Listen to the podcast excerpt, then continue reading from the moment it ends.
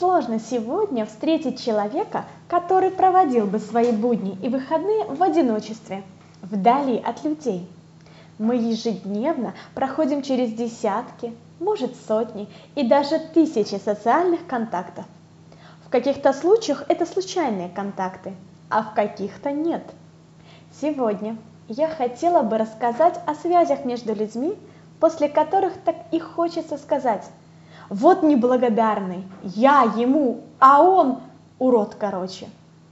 Итак, немного грусти, но если вы чувствуете, что человек неблагодарен по отношению к вам, то это значит, что вы пытались, осознанно или нет, им манипулировать, но ничего не вышло.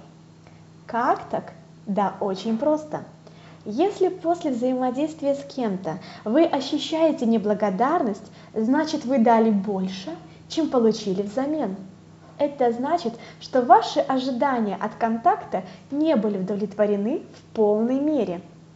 А теперь отмотаем время назад и посмотрим, как все начиналось. Перед тем, как что-то сделать для другого человека, задали ли вы себе вопрос, а зачем я это делаю? Чего я хочу? Что я хочу получить взамен? Определили ли вы сами для себя, какова цена вашей услуги? В случае жертвы, конечно же, нет. Зачастую мы не признаемся себе, что хотим получить что-то взамен, и прикрываемся благими намерениями, помощью, заботой.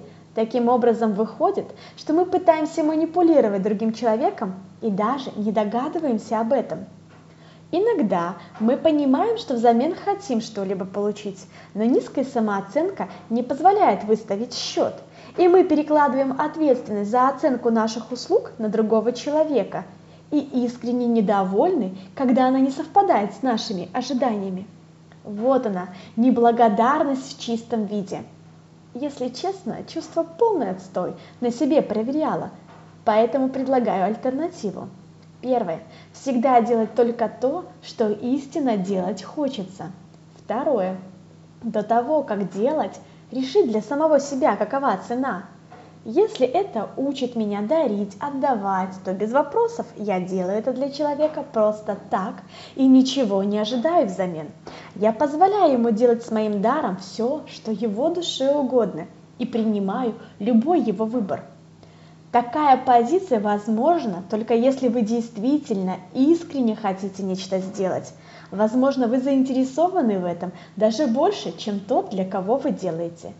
Но в этой позиции обязательно спросите себя, почему я хочу и действительно ли я этого хочу. Третье.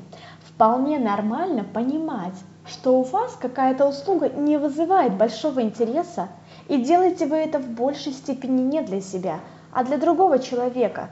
В таком случае необходимо выставить цену, понять, что вы хотите получить взамен – чтобы в конце вы четко осознавали, что человек, с которым вы сотрудничали, ничего вам не должен, и вы ничего от него не ожидаете. Необходимо честно обсудить условия сотрудничества до того, как сотрудничество начнется.